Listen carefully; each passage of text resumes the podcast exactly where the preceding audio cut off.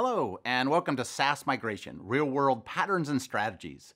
As the slide says, my name is Tod Golding, and I'm a Partner Solutions Architect at AWS, and I'm part of a team that's called the SaaS Factory. And that team works with organizations that are in various stages of adopting SaaS on AWS, migrating new solutions, building brand new ones, optimizing solutions, and so on. And one of the really common patterns we see out there with organizations is that they have these very traditional um, solutions that are essentially either installed on premises or they're running them at their own hosted solution, or they might even be running in the cloud, but they're running in what we traditionally call a single tenant model, where every customer is running their own version of the software, they're managed independently, they're operated independently, uh, and they tend to have one-off versions floating around, even customizations potentially floating around, where each customer has their own solution. Now, if you look at the emergence of SaaS as a delivery model, what we've seen is a real shift here, where organizations are moving more towards a model where they're really trying to be more innovative and they're trying to have better agility. And this has changed the way they're building the, their solutions. They're optimizing these solutions. They're, um, they're adding uh, new operational footprints. They're adding agility. They're adding all this goodness to be able to be more competitive in the market. And um, what we see now is that these organizations that are coming to us, they're saying, we see the appeal of this, we see the competitive pressure of needing to be in this format. And so what we're trying to do is look for ways to migrate our existing technologies to this new delivery model. And we need direction and patterns and strategies that will help us know how can we move from that model to something uh, that gets us to a SaaS model, but still acknowledges the path that we have to follow in terms of moving from our legacy model uh, to some new modern architecture. And so that's really the scope of this discussion, right? We want to look at are there sort of common themes, common strategies that organizations use as they look at how to move to a SaaS delivery model. And this isn't going to be some comprehensive every strategy you can consider. Really what we want to do is just explore the landscape of possibilities, look at different solutions that might be a good fit, uh, and then give you something you can take away and go back and sort of look at your domain, look at your needs, and find a solution that's the best fit for your organization. Now, this is a 300 level topic, and so we're not going to be digging into code. We're not going to open the IDE or write any code in here. We're mostly going to be looking at architectural principles. Now, one of the biggest challenges that every organization faces as they try to go to a new model is they have to think about um, what are the business pressures and how can we weigh those business pressures against the needs of our new solution we're targeting. And in SaaS, this is no different, right? In the SaaS world, we're really trying to get to a model where we can get awesome agility, awesome innovation, uh, and we really want to have great modernization of our architecture, but we still have to acknowledge the reality that we have to think about what our time to market pressures will be, what are the current competitive pressures in our existing domain, and find the mix of those solutions. So almost nobody gets the option to go away and say, we're just going to rewrite the whole solution, start from scratch, uh, and then build the ultimate solution. Instead, it's some compromise where we weigh these two aspects of our solution. Another dimension of this uh, is what is called the fish model. And for me, the fish model gives us a really good way to think about how we might approach migration. And it gives you a really good sense of the dynamics that are at play, at play here. And so um, this is from the Technology as a Service uh, document that's out of that book that is a publication that covers all these different as a service strategies. I recommend that you look at that if you have a chance. But this fish model that comes from that, it looks at the dynamics of migrating to a SaaS solution. And if you look at the diagram closely here, you'll see a dashed line that represents costs. And that dashed line indicates that as we move to a SaaS delivery model from a traditional solution, um, we'll see that the cost and our investment to get there will go up along this path. And so we'll, uh, we'll have to incur more costs, we'll have to invest in more development, we'll have to invest in all kinds of new technologies potentially to modernize our solution. In parallel to that, though, and this is the hardest part for many organizations, we're also going to see that our revenue potentially, as we move from a traditional enterprise licensing model and a, a traditional, maybe contractual based approach to selling software to a subscription based model, that tends to have a near term impact on our revenue. So what we'll see is that revenue will begin to dip initially. Uh, and this is a really challenging dimension for organizations because what they'll see is um, that as that's dipping and their costs are rising, this can sort of create a, a, lot of tension and fear in the business. But ultimately, what we're really trying to get to is this dynamic that you sort of see at the tail of the fish, right? So as we invest and we get all the goodness into our modernized architecture, what we'll see is this sort of trailing dip where the costs now become to come down because we get better efficiency, uh, and we get better agility in our environment. So we have lower operational costs, we have all this goodness uh, that comes with moving to a modernized architecture. And in parallel to that, what we'll see is now customers, as they get comfortable with this subscription model, more and more of them will come into our environment and we'll see this ramp where new customers come in, new segments come in, new opportunities come in. And now we see this acceleration of growth where ultimately we'll see growth now pass our cost line. And now we'll see better margins uh, and we'll see the kind of growth we'd really like to see out of a SaaS organization. So we're really targeting that dynamic. So now you say, we're talking about migration. Well, what does this fish have to do with migra my migration model? Well, um, if you think of the fish model and you think of your migration strategy, you have to decide what kind of fish do I want to be? Like, what are the realities of my business? How much can we really incur in terms of this revenue dip? Are we really going to go to a subscription model? How much will the incremental cost impact our business? And more importantly, you'll see this line across this the bottom here, which is the transformation time. How much time do you really have? And so all these factors determine how you'll migrate. They determine what strategy you'll pick. And I really want you to sit down at the beginning of migration and think about these dynamics and think about what your fish will look like for your particular organization. Now we're to move into technical bits, but there's one last bit of sort of business and technical that I really want to talk about here. Um, because when people think about migrating and they come to us and they say, come help us with migrating, they almost always start that discussion by talking about the technical bits of migration. They'll say, come in and help us with tenant isolation, data partitioning, identity, help us with all those sort of hardcore technical bits of being a multi-tenant SaaS solution, improve our DevOps, improve, improve our deployment, improve our operational sort of footprint. And these are all core parts of multi-tenant SaaS, but they're only part of the problem. As part of migrating a SaaS organization, we have to migrate both the business and the technical together. So here, as you're moving, I want you in parallel to be thinking about how does the sales part of the organization change? Are we going to sell differently? Are we going to have a different tiering strategy? Um, how are we going to acquire customers differently? How might our customer support model change into a customer success model? All these dimensions have to transform at the same time as your technical bits of the organization are doing. And this to me is a full business transformation. And as part of all that transformation, you have to be thinking about agility all along that path. How are we going to be more efficient, move faster, get better at what we're doing? Um, and then the question I'll often get here is, um, I'll have architects ask me, well, great, these business bits are really important. I get that they're important, but do I really care? I'm like a technical person. Do I really care about those aspects of the problem? And the truth is, you absolutely should care about those things because the decisions you make at the technical level are going to have a huge impact on the business side of the organization. You can imagine how are you going to have siloed tenants? Are you going to have share infrastructure for tenants? How are you going to tier and distinguish different uh, levels of tenants in your system. Those things all affect how you sell your business. Or you might need metrics, uh, new metrics and analytics that will tell you about how all these customers are operating in this environment that will drive your customer success pipeline. So these business and technical areas overlap heavily. In fact, I will tell the business side you need to get more involved in the technical bits of this as well. And so um, if, if you think about overall migration, be sure that you think about the business bits of this as well. But today our focus is really on the technical bits, so let's, let's shift that direction a little bit. Uh, and when we think about migration, uh, we often think about uh, migration all about what the, in terms of what the architecture ultimately is going to look like.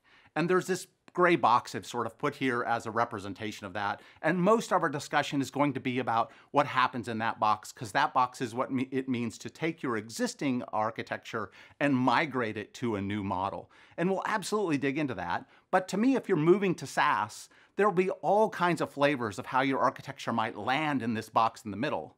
But the important parts are SaaS, of SaaS are the bits around this right? You have all this surrounding uh, sort of infrastructure and capabilities you have to build just to be an operational SaaS organization. And I've I called out a couple areas here that I think are really important to think about. Onboarding. Um, most people will say, well, we're just migrating, we have some manual process, we have some way that organizations will move to a to a uh, to a multi-tenant model. But right now, that's like a couple people in the back room with a piece of paper, and they know what to do. They follow their instructions, and um, that's how we get a new tenant on board. And I will say, well, what happens if hundred new tenants show up tomorrow? That doesn't really scale very effectively. So to me, whether you're a B2C organization where people are signing up with a credit card, or you're a big enterprise signing contracts, you still need to have a fully automated onboarding process. Identity is another area where people often think, well, we have identity, we have an authentication mechanism. But what you don't necessarily have is an authentication mechanism that brings tenant identity into the equation. So now when a tenant authenticates, they don't just authenticate as a user, they identify as a tenant in your system. And somehow we have to come up with an identity solution that will flow that tenant context through our entire experience. In fact, it'll affect many dimensions of our solution, including isolation. Now there's a few other areas we want to look at. Um, metrics and analytics is a key area that we want to build out. As you pour more and more customers into this unified experience in here and they all share a common experience and new customers are coming and going, you have to have really rich metrics and analytics that give, can give you insights into what aspects of the system they're using, how they're consuming resources. Um, you just, you really can't be blind here because otherwise you can't make good strategic decisions about how to evolve your architecture or evolve your business. Um, and metering and billing is part of this. So you're moving to a consumption-based model. How are you going to meter consumption? How are you going to capture the activity that's going in your system and turn that into a bill for your customer? Now, even if you're not going to do your own billing or you're going to have some uh, unique flavor of billing initially, I would still say you need metering because you have to have some view of consumption in your environment. You also have to have some operational bits that are added here that are multi-tenant operational bits. So you, management and monitoring is a really key one here, right? We're gonna move all these tenants into this shared infrastructure in the middle. Um, and if we don't have a single pane of glass that we can look through to manage and monitor those tenants and watch their activity and see what they're doing uh, and proactively respond to events that might come up, um, we will not have a very efficient experience. And our goal really is to say, as a SaaS organization, we don't want to do one-off management of these tenants. We want to manage them collectively. So this is a huge part of moving to a SaaS model. And then we have deployment and automation. And you'd say, well, yes, we all need DevOps, but I would say you need the richest version of DevOps you could ever get. Because in a SaaS environment, we really have to have a zero downtime model where we, we deploy and release features and functions all the time, and there's no downtime for our customers. And so that means we're trying canary releases and dark launches, and we're using the best of DevOps uh, to be able to really raise the bar and get the agility we need out of our organization. Now the last bit I'm going to add here is tenant isolation. It belongs in the box, but it's a separate horizontal concept. We're not going to dig into tenant isolation a lot today, but tenant isolation is a core part of this, and I, I encourage you to go look at the other content we have on isolation, uh, and you should really layer that into your thinking uh, uh, about migration. Now, uh, if you take nothing else away from this entire talk, uh, I would really want you to focus on this slide and the previous slide, because A, I think this uh, transformation is a holistic transformation where you're transforming the whole business. And as much as we want to focus on what's in the box here and how our technology changes, uh, moving to SaaS is really about these surrounding bits. If we get these surrounding bits right, we can take our time and do the right moves we have to make within the box to slowly migrate our solution to a multi-tenant model. And so here, no matter which choice we make in the middle, we're surrounded by unified onboarding, we have unified management. So we're still getting operational efficiency, we're still getting the agility we want, and we're just refining the architecture in the middle of this. Now, I've identified a few common migration models that are out there um, that I think are really good buckets for discussing migration. Uh, and they're not meant to be, these are the comprehensive end-all be-all sort of uh, models for migration, but they represent the common themes that I see out there, and they give us a really good construct for discussing migration. And the first of these is what we're going to call silo lift and shift. In a silo lift and shift model, our goal really here is to say, hey, I have this traditional solution, it's been hosted on-prem or it's been hosted uh, by us, but uh, each customer's kind of had their own one-off solution. And now we're gonna move all of those silos of stacks into a universal representation. And we're going to try to lift it and shift it without touching uh, uh much of the system. The goal here is to have this be a really low investment effort and spend more of your time in building the surrounding bits, but retaining most of your stack. And this is really appealing to some businesses, partly because it gets them there faster, but also because it could be the ultimate destination for your solution. Depending on how much you think it will need to scale, or depending on the nature of your business, you might say, I'm gonna leave all my customers in silos and that will be good enough for my business. So, so there's a number of reasons why that might be a good path for you. The next model we're going to look at is the layered path. And the layered path is a, is a little less common, but layered is really about saying, hey, we're going to take our silos, our stacks uh, for our individual tenants, and we're to take some layer out of that system and make it a multi-tenant layer so that we will get the goodness of efficiency and optimization and scale out of that common layer. And then the last one uh, is what I call service by service migration. And in this model, we're basically saying, I want to target a modern architecture. I want to have an end goal of having an architecture that is the ultimate architecture uh, for my system. So I really want to find cloud native solutions out here. I want to build microservices and show me an incremental way to get there. And so here we'll talk about how you carve out individual services as part of an evolutionary model. So let's dig into the first of these, silo lift and shift. What does silo shift, lift and shift really look like? Um, well, there's nothing super exotic here, right? Our goal really is to say, uh, as I mentioned before, take the stack mostly as it is. Now, one of the variants you have to think about here is if you've allowed everybody to sort of have their own solution, um, now you have to think about, well, wait a minute, I have to have a universal version of the product that everybody consumes. We can no longer have one-off versions. And we also have to think about how am I going to land this inside of AWS? Um, am I going to put these in VPCs? Am I going to put them in separate accounts? So you have to come decide like which construct is the right construct for you. And we have lots of other context uh, for how you might go about deciding that um, in other uh, available information from the AWS SaaS factory. But um, generally, we're conceptually just saying land them here, land them in their own silos, and then the other bit I want to emphasize here is I've said you have to surround it with all these common bits.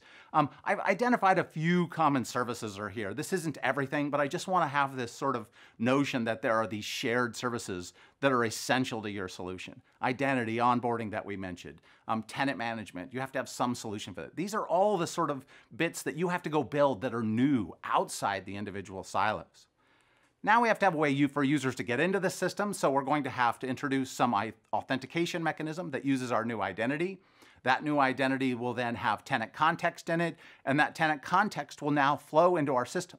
But as it flows into our system, because each user is in their own stack, we have to have some kind of routing construct. And I've intentionally left the routing construct um, a, a, little vague here because we'll dig into what could be there and lots of things could fill that gap. But essentially we're saying, I have tenant context, I have these individual stacks, something is going to route you as a tenant to the appropriate stack. And then the last key piece of this is, okay, what does it mean to onboard a new tenant? And what we see here is we actually have to introduce DevOps and onboarding bits that will take an individual stack, provision it, and deploy it into the environment. And again, because I've emphasized that this should be frictionless experience, you really should have an automated process where somebody says, add new tenant to the system, and the tenant just gets provisioned and put into the environment. Any configuration that's needed, any routing that's needed will land the tenant here. And from the outside universe's perspective, um, the fact that these tenants are running in their own silos um, is irrelevant. Um, it's important to you operationally, internally, but you present a view to the world that you are entirely multi-tenant. The next variation of this uh, that we want to look at, we talked about routing. Uh, I want to dig a little more into that routing aspect of this and talk about what some of the routing options you have. And there are lots of routing options because networking just gives us all kinds of good ways to solve these problems. But I at least want to highlight a couple of common patterns that I see. Um, one is a domain-driven approach to routing. And in this model, essentially, um, tenants are assigned a domain or a subdomain. They have some part of their domain name that identifies them as a tenant. You can imagine environments where you sign up and you're actually given a domain as part of your experience. Now, I use that domain and basically DNS or some other sort of network routing construct to route each tenant to their own um, stack. A very straightforward model and a really commonly used scheme. Now, what if we can't use domains uh, as a way of doing this routing though? Now we have to look at more data-driven routing systems. And in these models, when I say data-driven, I'm basically saying the context of who you are as a tenant is embedded in your interaction with the system. So now these tenants come in with a universal entry point into an API, but embedded in their, in their message is their tenant context in some kind, in this case I've shown with a JWT token. That JWT token includes their tenant ID, their role, all those other bits. Now, when that comes to the API entry point, we will crack that JWT open, we'll figure out which way you need to route, and then we will um, use some context-based routing. We'll look at that information, and then we'll decide how do we route you to the appropriate path. Um, really straightforward, and again, not something you have to think too hard about, but I also want to give you a concrete example of this with AWS technologies. So if we did the data-driven approach here, you can imagine a couple of tenants come in, they hit the API gateway. Again, we have this JWT. We've probably authenticated with Cognito or something of that nature or using OpenID Connect or one of those schemes. We come through API gateway, and then API gateway will go out to a custom authorizer, which is a Lambda function. That Lambda function will crack open the JWT. It'll look inside, figure out which tenant you are or what role you're in, and it will inject headers into your request. Now with those injected headers, we can essentially go to the application load balancer and we can have routing rules. And those routing rules will essentially look at these tenant headers and say, oh, your tenant header for tenant one, I'm gonna send you to tenant one stack. Or your tenant two, I'll send you to tenant two stack. So this is a really effective way of dealing with this routing and it really handles uh, us, our ability to sort of distribute to all these different tenant stacks. The next variation we want to look at is layered migration. And I said uh, layered migration is not as common, but I do think for some organizations it can be a really good fit. Um, and the goal here with layered migration is really to say, um, we're going to take some layer of our system, and I've chosen um, the web tier in this particular example, example and said, hey, um, the web tier doesn't have a lot of tenant context in it. It doesn't have a lot of coupling and dependencies between tenants in here. We can pull that out of our monolith and we can represent it as a true multi-tenant tier of our system. Now we'll leave the app tier and the storage separate for every single tenant, but at least now we can put auto scaling and we can put all the goodness of AWS sort of scaling contract concepts and efficiency around that web tier, uh, and then um, introduce the shared concepts we talked earlier, and then route traffic in. So now when a tenant authenticates, if they're just doing things with the web tier, they'll just hit the web tier in a multi-tenant model and that'll be the end of their request. But if they have to interact with the app tier, we'll actually have routing at that level that will say, okay, now which tenant stack, which app tier you have to have. And then, you know, sort of common to our theme here is this idea of onboarding. So in onboarding here, we still have to say, even in this model, hey, those bits that are per tenant that need to be provisioned each time will get provisioned and brought into this, uh, into this spot in an automated fashion. So here you'll see an app tier and the storage that will be provisioned and brought in for each tenant as they need to come in. And at least here in this model, um, I have still got a lot of separate stacks for tenant, but some layer of my system has moved to a multi-tenant model. And you can imagine now if we want to keep going on this path, excuse me, got to go to the next level here. Um, the Multi-tenant tier is a great place to start, but for some organizations, they'll take their app tier and they'll actually say, you know what, um, even though our app tier has all this legacy bits in it, even though it's kind of monolithic, uh, the the app tier could still be moved forward into a multi-tenant model. And so what they'll do here is they'll actually go in and invest the time and energy to basically build a multi-tenant app tier. And this multi-tenant app tier uh, will mean introducing tenant context. It will change the way you interact with data. And yes, it will be a big investment. But for some organizations, that's still a worthwhile use of time. So essentially what they'll say is, I'm willing to stay in a somewhat monolithic model, um, but if I can still get dynamic scale and elasticity out of both my web tier and my app tier, for my business, that's enough. Or maybe this is a stepping stone on your way to another flavor of migration, but it's still a good stepping stone for your organization. The trade off here is is it worth investing the time and energy in sort of refactoring that application tier?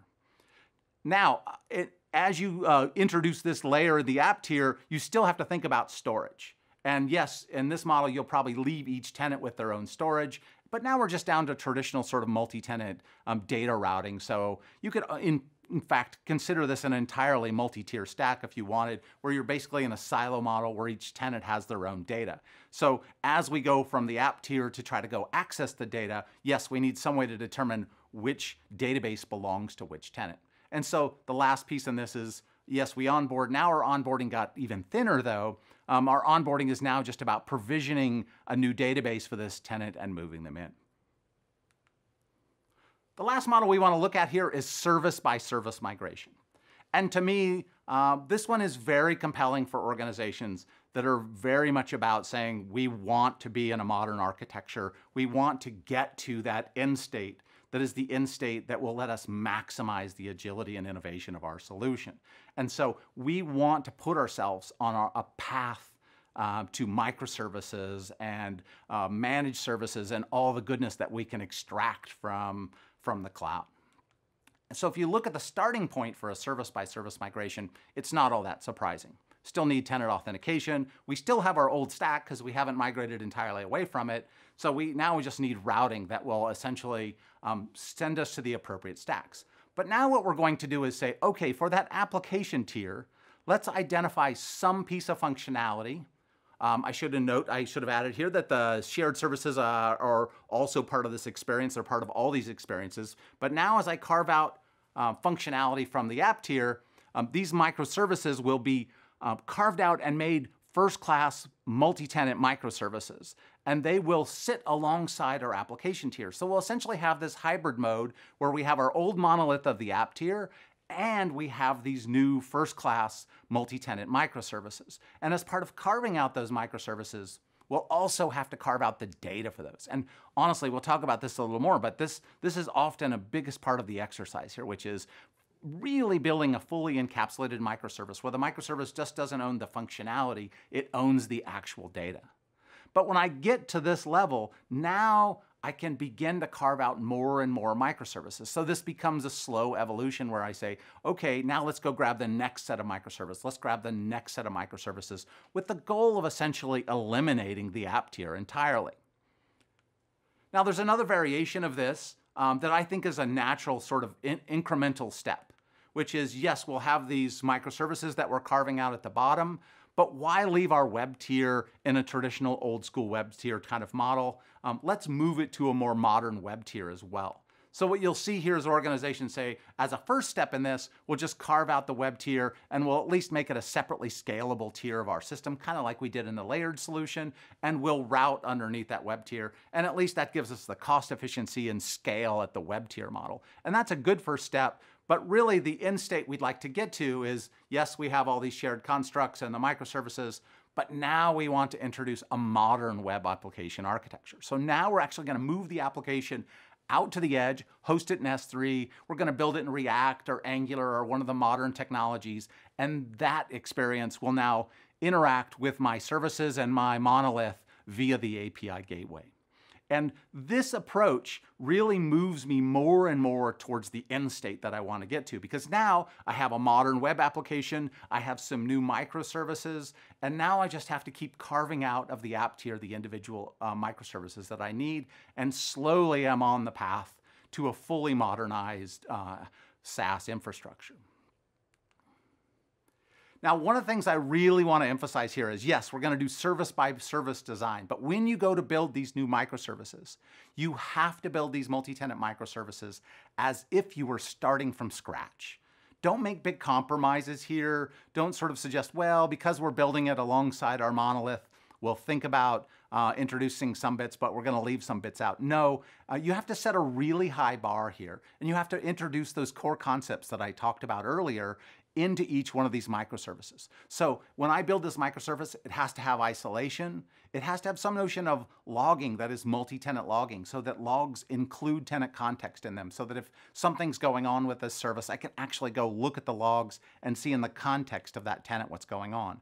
I want to now introduce metrics and analytics. That means tenant aware metrics and analytics so that I can go see what are tenants doing with this particular service and make this part of my broader metrics, metrics and analytics story. And then of course this, this microservice is going to have to access data. Now are we going to use data partitioning and which best practices SaaS approaches are we going to use to data partitioning? Uh, so really my whole point here is if I were to sort of lift a microservice out of your migrated solution and look at it, I would say that microservice looks like it was part of an entire rewrite and it's setting the stage for all our other microservices to fall in line with that. Now as we're going, if we're going to move our, um, our microservices into this incremental fashion, I said that the hardest part of that is the data part of that. And what we see with organizations making this move is they've built these really big monolithic databases and their services have full control over those databases. Every service can touch any dimension of that database. And then layered on that, we'll sometimes see organizations that have invested heavily in stored procedures. And those stored procedures have all this business logic and all these other bits in them. And so we get this really intertwined uh, sort of challenge of business logic and monolithic database. And so now when we reach in here and say, let's carve out a microservice, let's carve something out uh, as part of our service, the challenge is like, where do we start?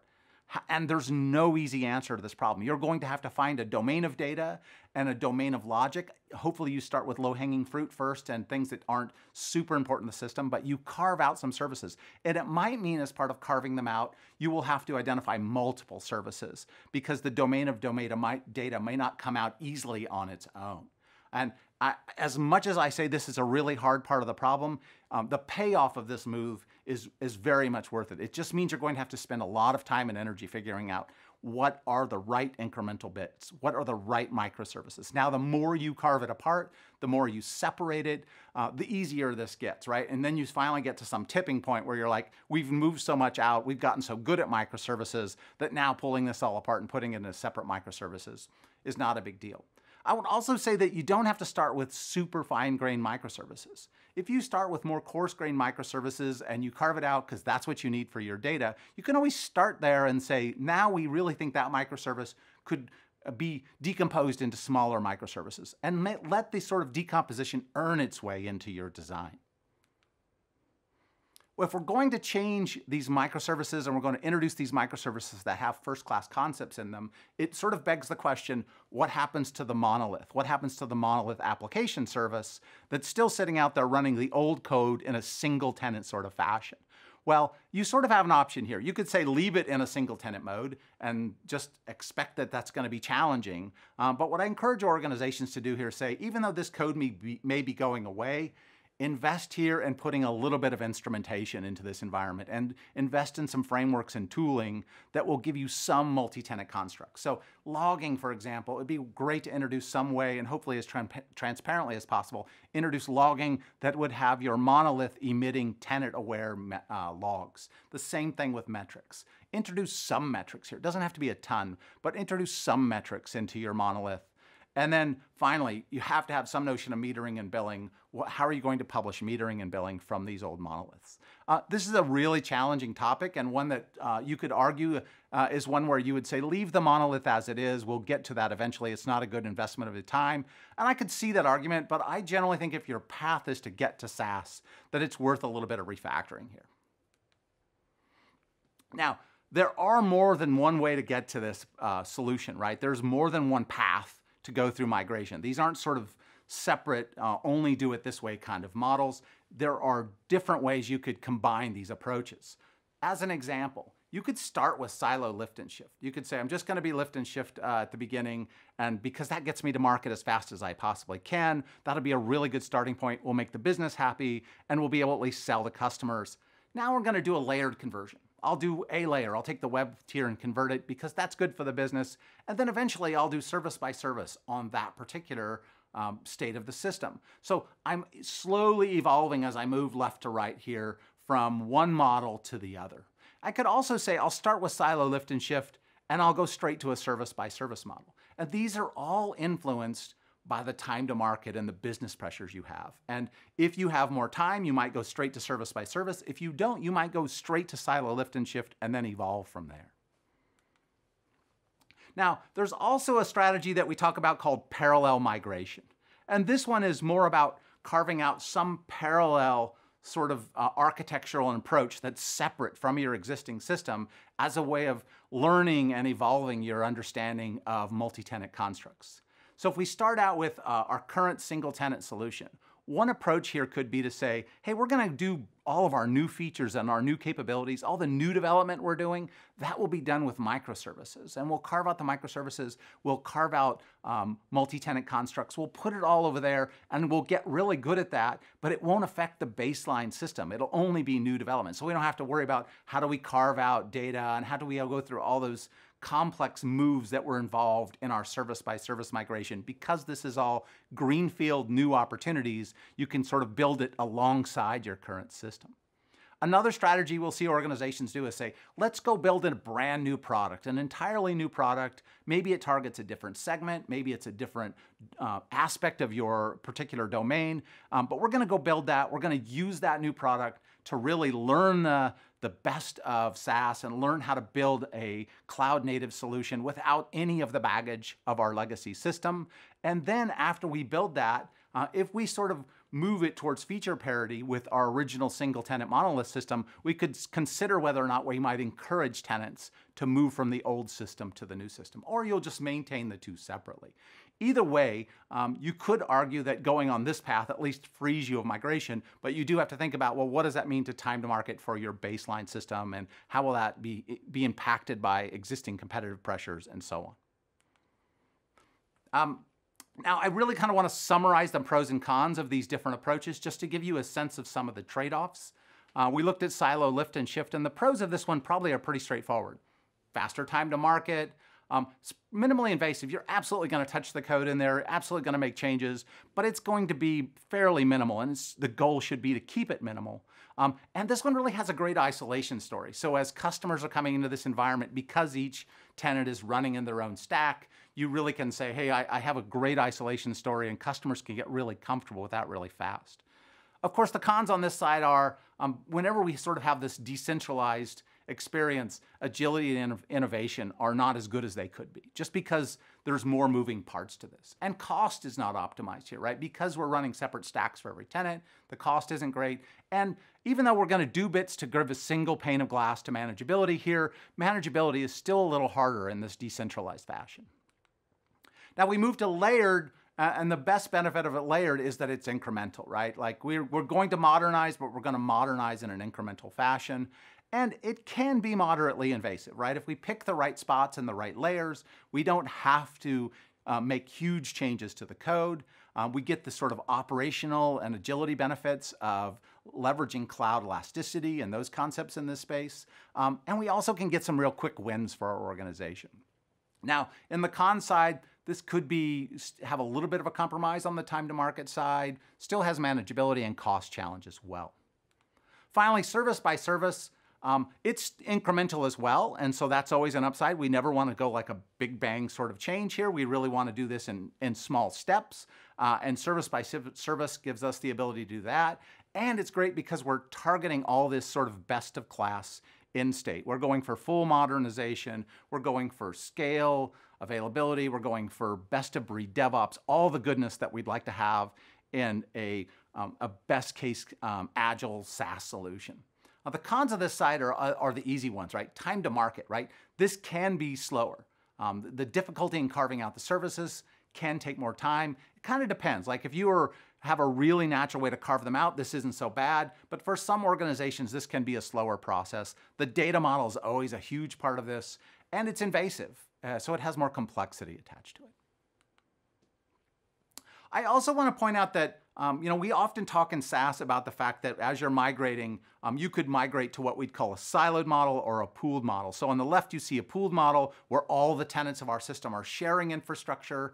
And then you'll see on the right-hand side, uh, a silo model where a tenant has their entirely own unique view of the universe. And some organizations that are migrating will say, I have to be one or I have to be the other. And the reality is you don't have to make that trade-off. You could start with the pool model on the left and say the pool is my initial starting point. And then if a tenant happens to demand their own environment, you could carve out a silo experience from that uh, from that pooled experience. So here we still get all the goodness of our uh, of our pooled environment, all the automation, all the deployment, but we've got a basically an environment with one tenant in it. And this gives us a way to still, still support the needs of silo-based customers, but still maintain the agility because our customers are still using a single unified experience. Now, I always get asked by organizations like, okay, then where would you start? You're saying all this stuff that sort of surrounds migration, my migration is the place I should really focus on. And so I wanted to give you a, a, just a really conceptual example of what it would mean to sort of start this process. Uh, and if I were going to start from scratch, I would say, I want to find some way to get tenants onboarded in my system. I'm going to start with that problem. And so I'm going to have to introduce some notion of how I uh, enable SaaS identity, how do I connect users to tenants, and how do tenants get created. And that's a huge thing to get resolved as part of your migration. And as part of that onboarding, I'm going to think if I have to do provisioning, if I have to provision environments, I have to provision stacks as part of this, how will the automation uh, provision that experience as part of onboarding? Then I'm going to look at authorization. And you'd say, well, I already have authorization. But no, you need authorization in the context of this new tenant that you've introduced. So you're going to have to go out and retrofit your authentication or build a new authentication scheme that includes tenant identity in your authentication. So that now, after I authenticate as a user and I flow into the system, I'm going to have that context that flows into the stack what whichever stack it is. Again, the stack could be silo, could be pool, could be any of these models we've talked about. Either way, I've got to flow that context in. And now once I have that bit in there, I can start look at the other surrounding bits. How should I build logging in my new solution? I have to go off and look at how can I build tenant-aware logging and how can I introduce that? So even as I'm writing the very first slices of my system, if I'm looking at the log files, I will have tenant context in that logging and I will have a standard way that developers can log information. The same is going to be true for metrics and analytics, right? I'm going to emit some very simple metrics at first and emit them in tenant context so that I have exercised that mechanism and I have a way for developers to publish metrics. Uh, and that may evolve over time, but I at least want some foundation of that to be put in place. And then the last bit, I have to have some kind of automation around all of this, right? How I deploy features and functions and how I release aspects of the system, all of that has to be automated um, from early on. We can't say we're going to add that somehow later on in the process. So, so for me, um, you can see that I'm focusing more on all the surrounding bits and less on what's in the middle of this, uh, of this diagram because I think you have to figure out how to orchestrate all of that and figure out what it really means to have the context of a tenant spanning this entire experience.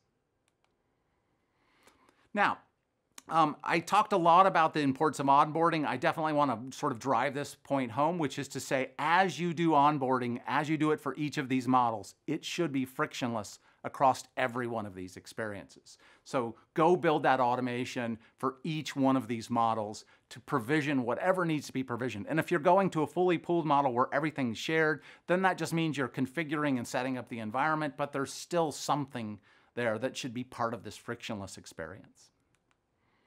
Now, um, if we talk about migration here, um, one of the things I'll really see organizations do is they'll say, great, we're going to migrate.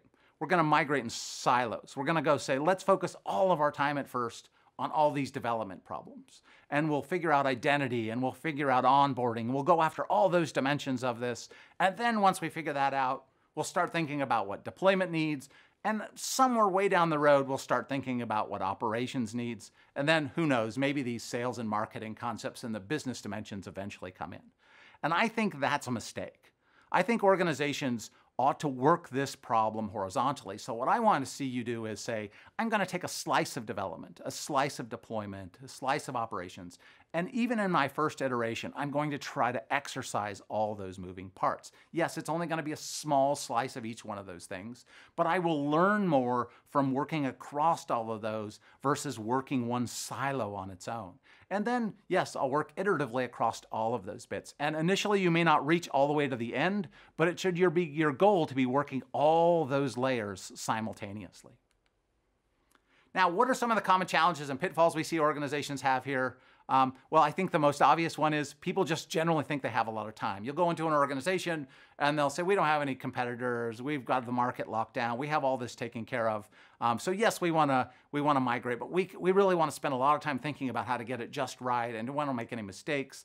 And I always tell those organizations there is someone out there right now potentially building a SaaS solution who is going to be competing with you.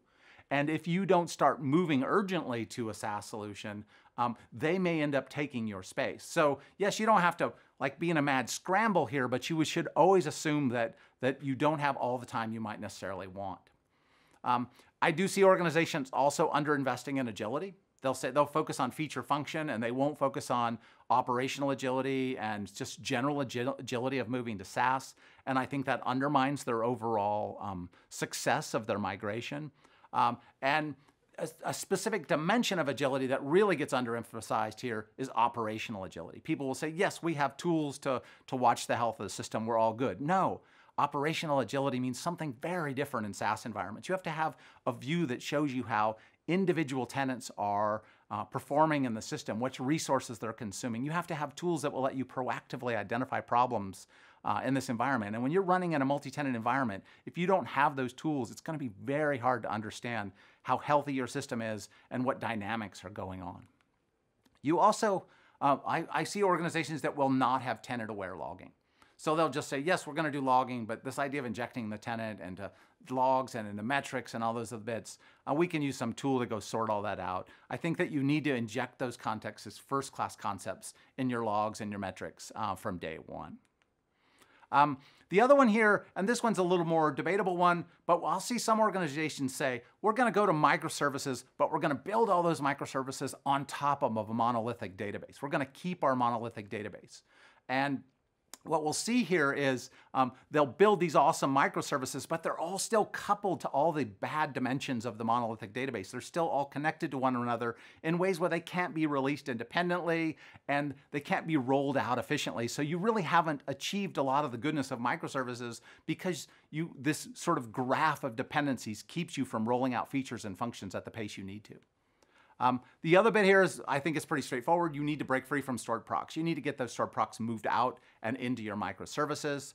Um, and then this, this one is a big one to me, which is um, you're, you're making this move. You're migrating as a business to a new model. Um, you're saying that we are buying into agility and innovation and we're targeting that as our goal for SaaS but then you don't end up surfacing these metrics that are part of your transformation to the stakeholders in your business. Like, I want the business people in my SaaS organization to care about how we're doing with how frequently we can release, how many times we have problems with releases, how fast we can onboard tenants. I want the management of my organization to know that those are the, the big achievements we have as we're migrating our solution.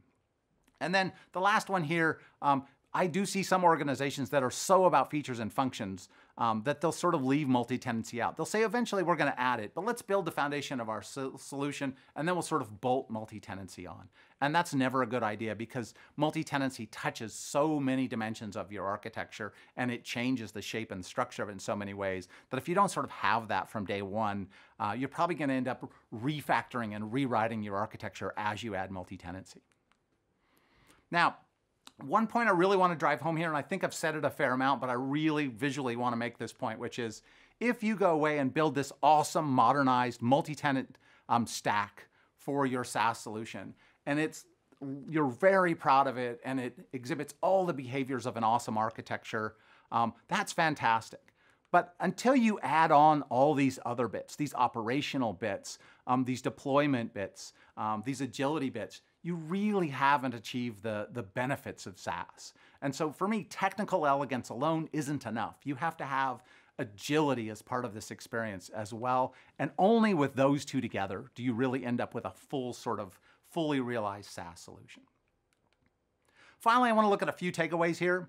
Um, hopefully you can see here that we really want you to, to focus heavily on the building blocks of your SaaS solution as you get going here, right? Don't just sort of obsess over how you're going to change the compute model or how you're going to change the storage model. Think more about, about those bits around it. How am I going to do identity? How am I going to do onboarding? How am I going to do management and monitoring? Those core building blocks are going to be key to your success. And if you can get those bits right, um, the rest of it will fall into place much easier. Um, eh, the other bit is really make identity and isolation a key concept here. Your customers are not going to buy your solution if you don't have a good isolation story, and that isolation story is almost always connected to identity. And so, um, if you solve identity and then you connect identity to isolation early in your process, uh, it sort of uh, paves the way for the rest of your solution. Um, um, I, I, think I already highlighted this point, but I want to drive it home again, which is definitely support multiple tenants on day one. Um, and don't defer the automated onboarding. You should have automated onboarding early. Uh, it should be part of your QA cycle, right? Somebody's in QA and they get a new version of your product. You haven't even released it. You're only in a dev cycle right now. When somebody gets it in, uh, in QA and they say, hey, I want to test it, they ought to be have some automated way that they can introduce a new tenant in the system and test whether or not all the moving parts and the orchestration of all that works. Um, yes, um, metrics are key. I think I drove home the point that metrics are key what I, I really want to emphasize here is that you don't have to go for every metric. You don't have to go crazy with metrics at first. You may not even know what metrics you need at first. I mostly want you to build a foundation here. Just start with a few metrics. Make that part of your early migration story. And then, yes, you can layer on more metrics as you learn more. Um, management and monitoring is awesome, uh, uh and there's lots of great tools out there for that. Uh, lots of great partner tools that solve these problems. But I want you to think about management and monitoring through the lens of being tenant aware. So you may have to go build custom dashboards or configure your existing management and monitoring tools to say, how can I tell when a particular tenant is having a problem? Or if if somebody comes to me in support and says, this tenant's having a bad experience, and I drop into the dashboard and say, I don't see any problems, how can I drill in in the context of that tenant and see what's going on? And this will be essential to your migration story even while you're in the dev phase, because even as you're testing and you're having problems, if you don't have some way to view the health of individual tenants and see how the tenants are exercising the system, it can make it really challenging to solve problems. Um, I, I definitely want to also emphasize the fact that you should be working in these sort of horizontal iterations that I mentioned earlier. Um, exercise all the moving parts that you can on every single one of those iterations. And finally, um, you should always be asking yourself, um, are you meeting your agility goals, right? So don't just say, yes, we want to get to agility. That's the end product of what we're going. No, measure your progress towards agility. Put mechanisms in place and bring visibility to whether or not you're doing it. Because the whole reason you're going after this migration to begin with is to change your business and change the way you deliver software and be able to deliver software to customers at a faster pace. And if you don't sort of measure your progress toward that goal along the way, you may not know whether you're making the right moves. Anyway, um, that that covers all of the migration topics I really have time for here today. Uh, I really appreciate that uh, you taking the time to sort of listen in and hear about these different patterns and strategies. I do want to emphasize that somewhere within all of this is probably the right combinations and patterns and strategies that happen to fit your business, but you really sort of have to layer onto this all the realities of your business to find the solution that's right for you. But hopefully this at least gives you a, a bit of a roadmap and a landscape for exploring that space. Thank you so much.